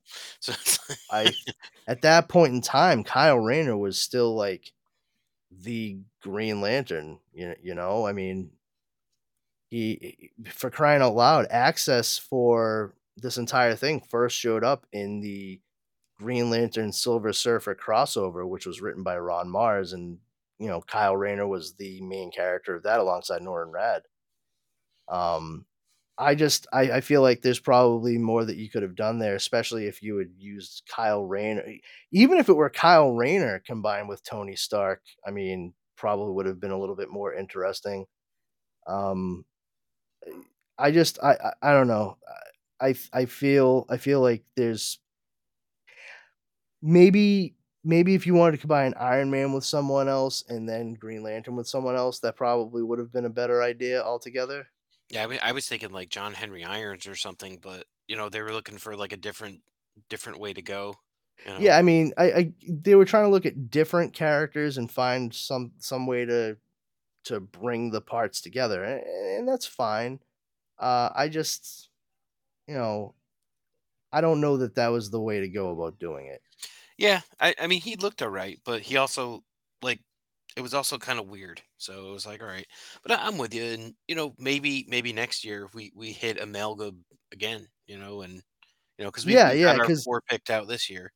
Yeah, yeah, because I mean, we're we're we're hitting it for all of May, like a ma- amalgam, whatever, however you want to say it.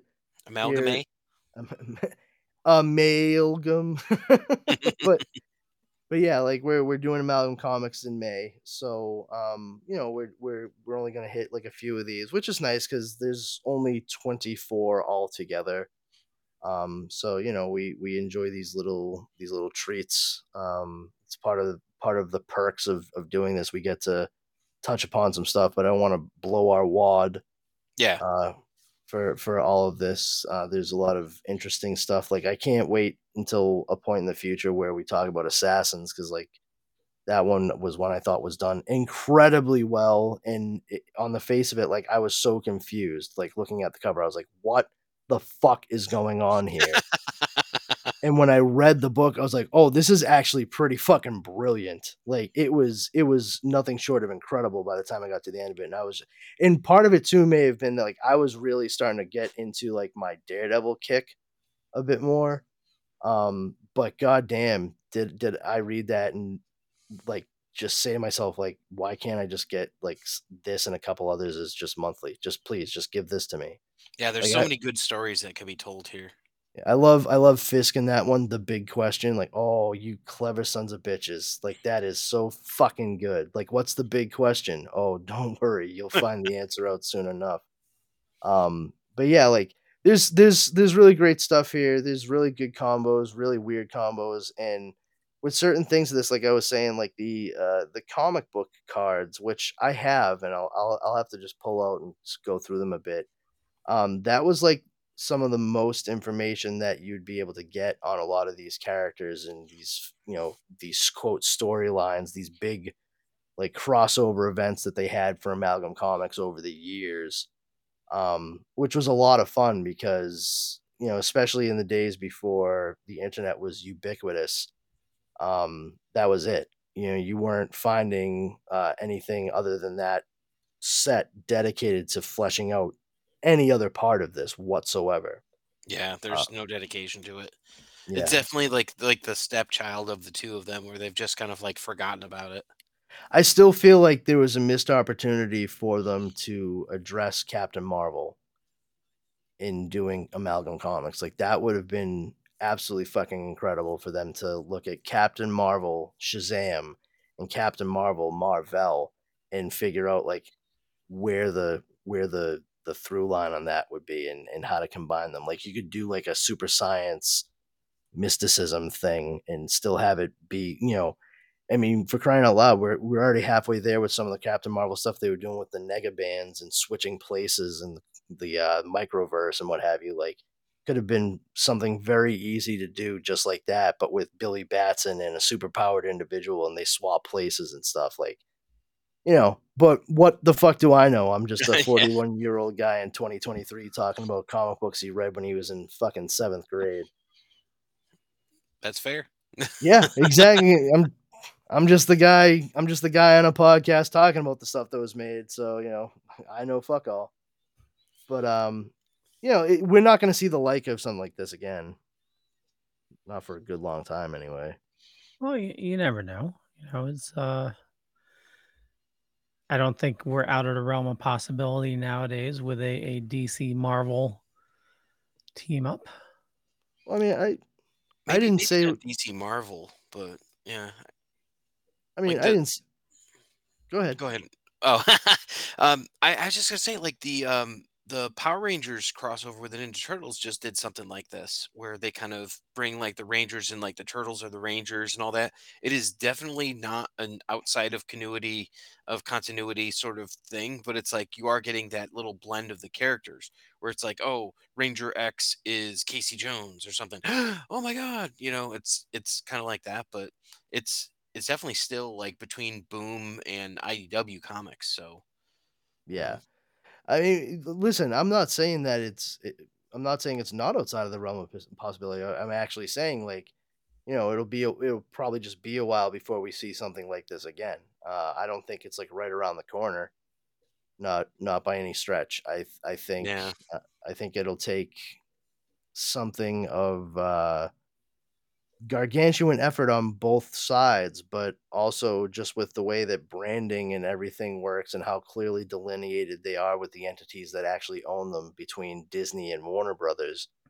Um, yeah, there's there might be room for collaboration there, but you know, doing doing amalgam initially, doing it the first couple years, like it kind of worked well because the comics industry was not doing so hot Oh, true. Yeah. altogether. And um, even after the fact, with the way that rights were split up and and the characters themselves were created and held onto, um, you you still have to deal with the whole who's who framed Roger Rabbit of it all. hmm You know, it's it's a it's a fine it's a it's a very delicate dance between both sides and everybody has to feel like they're they're getting uh they're getting the the benefits of it and and no one's dicking over anybody else. And uh the considering the machinery involved like that is that is something that would be very very very difficult as a tightrope to walk. Uh, i can just imagine the the marketing people and the nightly fucking headaches they would have over it. Um you know but that being said if and when there's a new wave slash wave three of such a thing, uh, there's no room for some of the fuckery that occurred in, like, especially like wave two. Generation Hex, get fucked, like for real. Seriously, like Is that Jonah Hex? yeah, they Okay. took Generation X and Jonah Hex and combine them into like an old west type. Oh, it's so fucking terrible. It's not good. But it matches. You got a G and an X. Yep, nailed it. See, and that's why people like Leo should not be in charge of making decisions for things like this. Yeah, I mean, there's there's some stuff that works. There really is, and I think they need to to really look at the things that work best.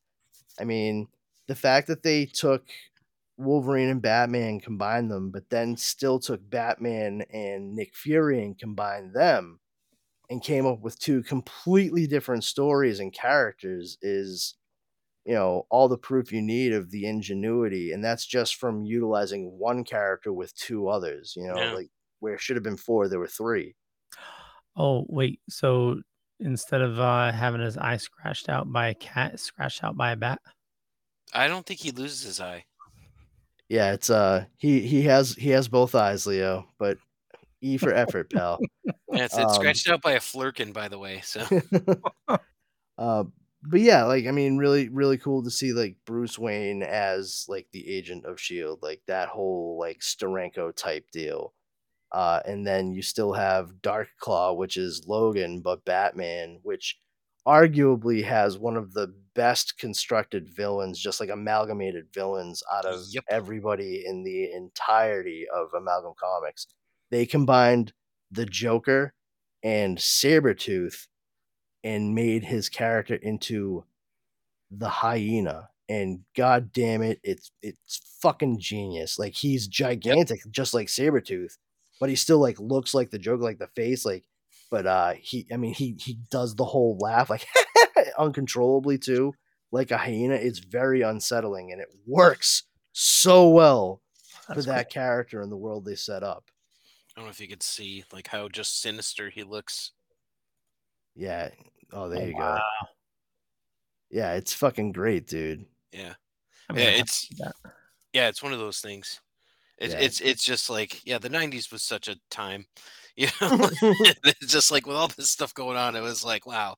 You, you you talk about like what made you love comics and all that, and then it's like wait a minute, I get to learn all about this one universe and this other universe, and then two the twain shall mix. Okay, yeah, Well, you know, and that's actually I think one of the cool things about amalgam too is it, it really does jump right into the the idea I've always had about what ifs and and else worlds is that if you do read such a thing and you're not a hundred percent certain on what the actual situation that they're posing a question on may have been, then you can take it upon yourself to learn more about it. Like, hey, so what's what is the deal with this? Like, you can what stories do I read? And then you find out more about it, and it it, it got you interested in the initial, you know, imaginary tale, but it led you to like the actual storyline that it pulled from, and who knows how much further you take it from that point.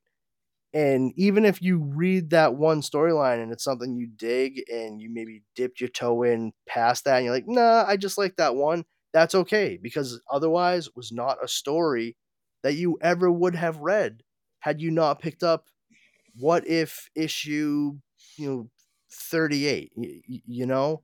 Um, I, I think stuff stuff like that is really cool. Like if you if you picked up um you know if you if you picked up uh, superman Kal like the elseworld and you're like oh this is an interesting story it's like oh well if you think that's interesting maybe you should check out the actual character when he was actually he landed in smallville kansas check this out it's called john byrne man of steel like oh wow and you know there you go you have you have somebody that would read six issues of that based off of one book that they read and you know hopefully they like it. They dip their toe past it. They like that great. If not like what'd you think of these six issues? Oh these were fun. I wish i wish i wish everything was this short. Oh don't we fucking all? Yeah, yeah, I get it. I get Yeah. it. six issues? Oh yeah that's the dream like can we get can we whittle it down to one? There's like one 50 page issue? Like can we do that? I i, I- I got shit i gotta do today. Well, it's not it's not a bad what if. Like and it's not a bad universe and everything else. Like this is a high concept book that goes through a lot of stuff and you know, it it leaves with that good cliffhanger at the end where it's like okay, sets it up like like I was mentioning, it kind of sets it up like, "Oh, who is that?" So it's like, "Oh, there's a mystery." You know, he's laughing, so it's like, you know, it's not like the Batman movie where they killed the Joker at the end. It's like there's there's stakes, the stakes are real, they overcome them and then it's like, "Okay, you've won the battle, not the war. yeah yeah exactly and So it's it's a good departure, I think. You know, uh, where you kind of like go off. All right, this is amalgam, listeners. So go check it out, see what you think. Like, are we crazy? you know? Yeah, I mean it's it's really cool. They all start off in media res too, you know, Mhm. just in in the thick of the story. So, you know, even though it says like number 1 on each thing, it's really not treated as a number 1 for each individual issue. It's like a Marvel now number It's one. yeah, it's it's it's everything is treated as if it's already been in the midst of a, a lengthy run and this is a character that's been around for God knows how long, and you know, if you're picking this up to read it, you you're probably aware of it.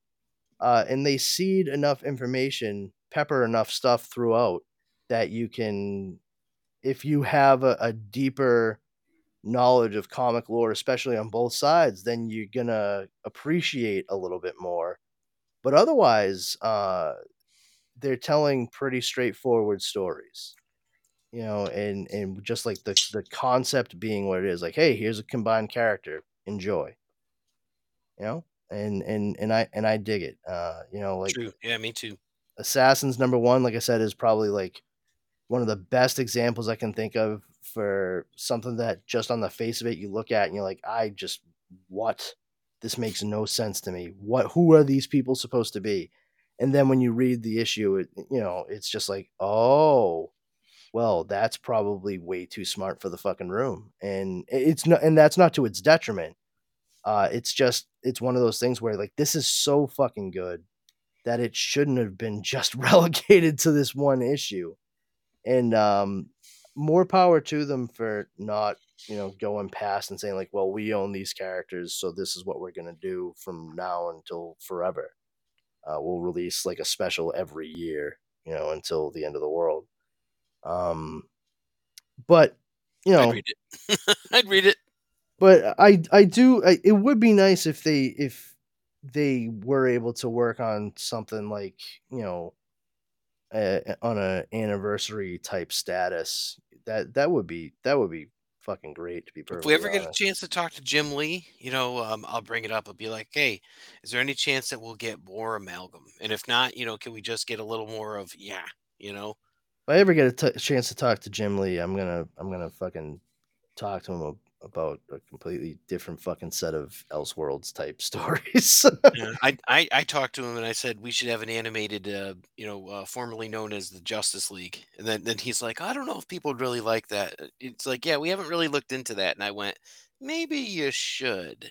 You know, it's like, I, I I just wanna I just wanna ask someone to fucking create a goddamn ongoing series. Just one series. You don't have to fucking make a thing out of of the it. Elseworlds or something. You know, Just fucking straight up generations. You know, I I want to see a world that was started for superheroes in 1938 with the debut of Superman, in 1939 the de- the debut of Batman, and everything just progressed naturally from that point on. I want to see that. Like you can literally start that in media res too. You could have it that's be like that Chip Zdarsky Spider-Man through the years series. Did you read that? no. That was so it's Spider-Man the 60s, Spider-Man the 70s, Spider-Man the 80s, 90s, and such on. It's a six issue series where it's like you go and you age along with Spider-Man from the 60s on. So maybe maybe Okay. that's kind of a similar concept.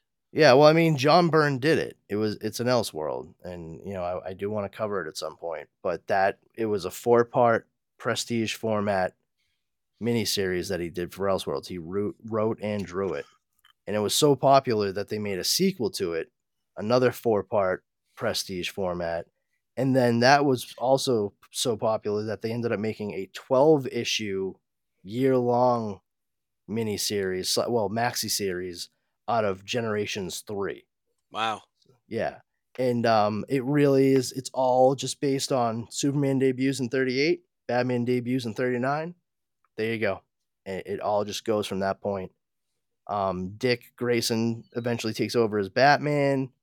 He meets an unfortunate end.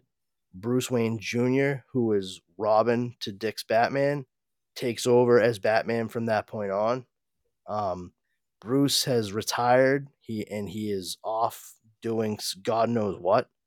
Um, he just kind of was like, you know, I'm gonna go do my thing, and they're like, like what? And he goes, whatever I want. I'm Batman, you know, and and like you don't really see him like Very Michael Keaton of him. kind of kind of out of sight, out of mind. Um, and like you you find you know later on in the series you get into like some Ra's al Ghul stuff and what have you, and it it all factors in. I mean, they even have like early on the Golden Age Green Lantern Alan Scott, and then later on in like the '90s, you see Kyle Rayner is Green Lantern, but his costume is fashioned after Alan Scott's costume from the 30s. So he's got like the red shirt with the old style lantern on it, but he's still got like the the forearm guards and the Oh, neat. slightly fuller face mask, you know. So it's like the the legacy thing. Hal Jordan like never became a Green Lantern in in it. He he was a he was still he was in the services and then he ended up becoming president of the United States of America. Oh wow.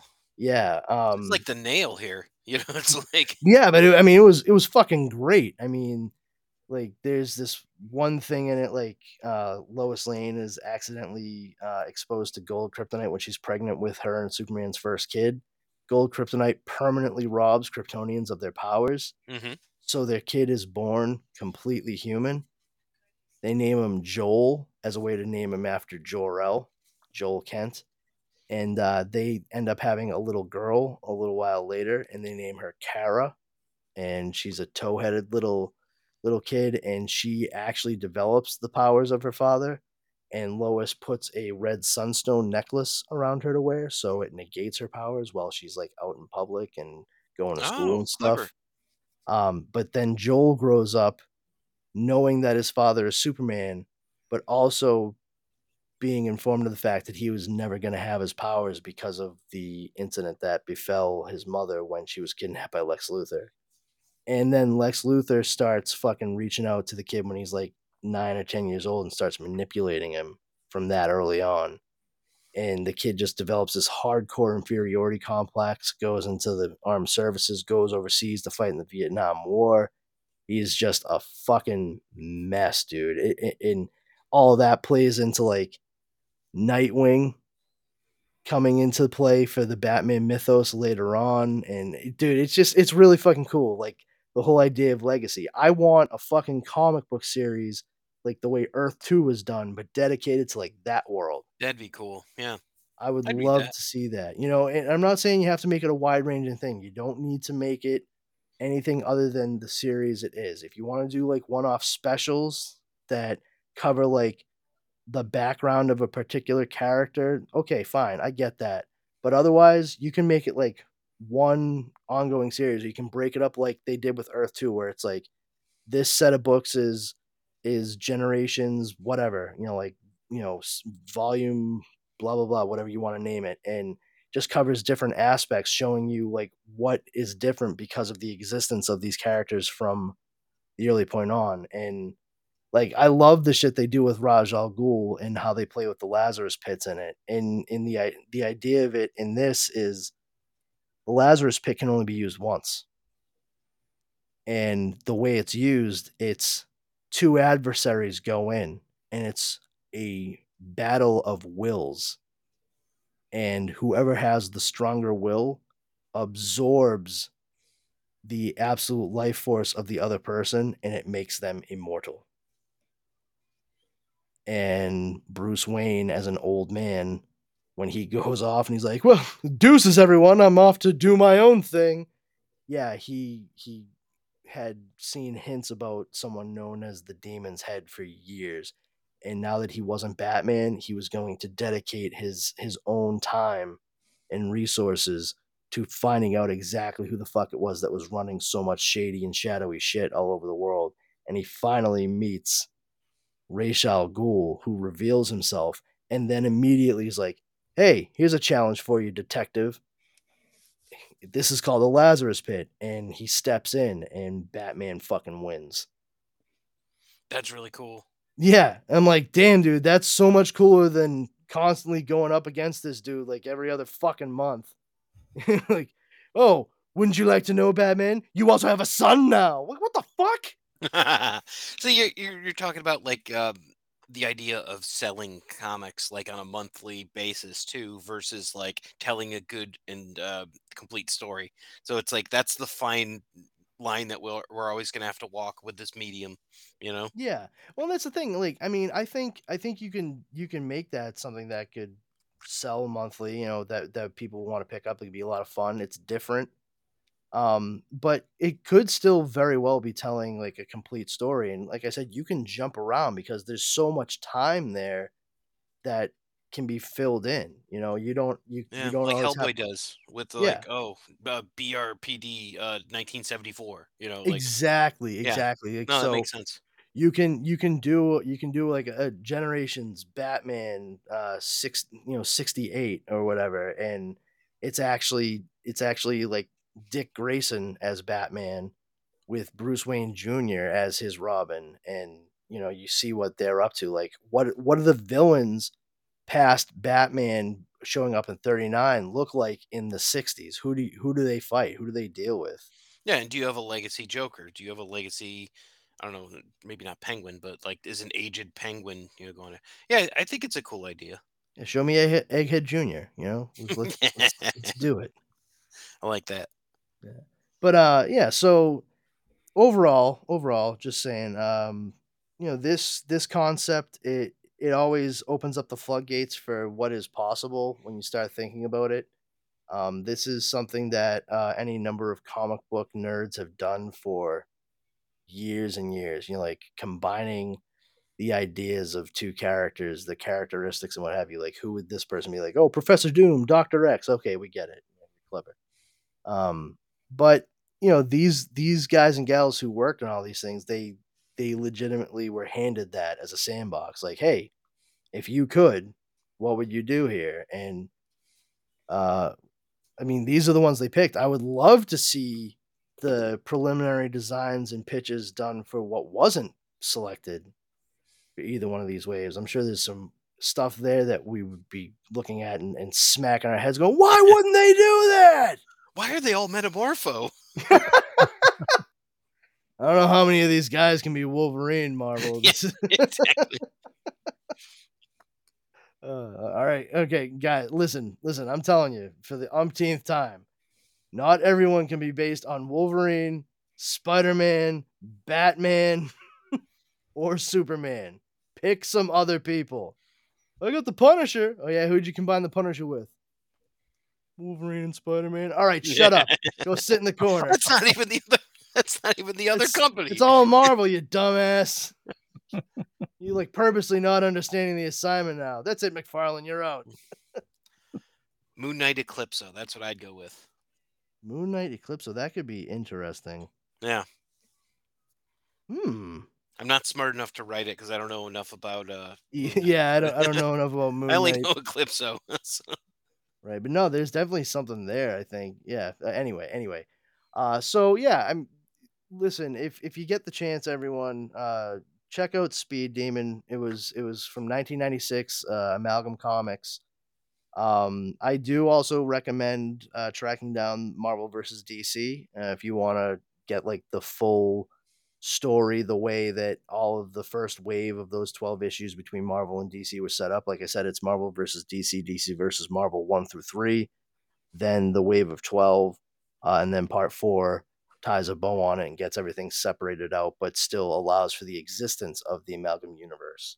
Uh, that's why they were able to revisit it in the second wave. So, highly recommend. You can track them down a lot of places. uh, You know, there are some some places on the interwebs where you can find the people scanning these things digitally, and you can you can read them right there on the website. Because finding these things can be a pain in the ass. Uh, the tra- they don't print the trade paperbacks anymore. If you were to try to track them down, you might find it, but it might be pretty costly. Uh, I think the second think- one's about fifty bucks. yeah, I, I think uh, you're probably looking at anywhere from fifty to hundred dollars, depending on uh, which one. Because DC did two collections for the characters slash comics that they made, and then Marvel made two collections, uh, one one for each wave on both sides of it. Uh, but that being said, we'll uh, we'll make our egress now, and and we'll give our valedictions. I'll I'll start off here. Uh, everybody. Uh, once again, I am Powerful Brandon. And uh, if you feel so inclined, please come on over to the Powers Combined Facebook group. Uh, we're just a bunch of nerds, dorks, geeks that like to get together and share memes, news, info, good laughs, and good times to be had by all.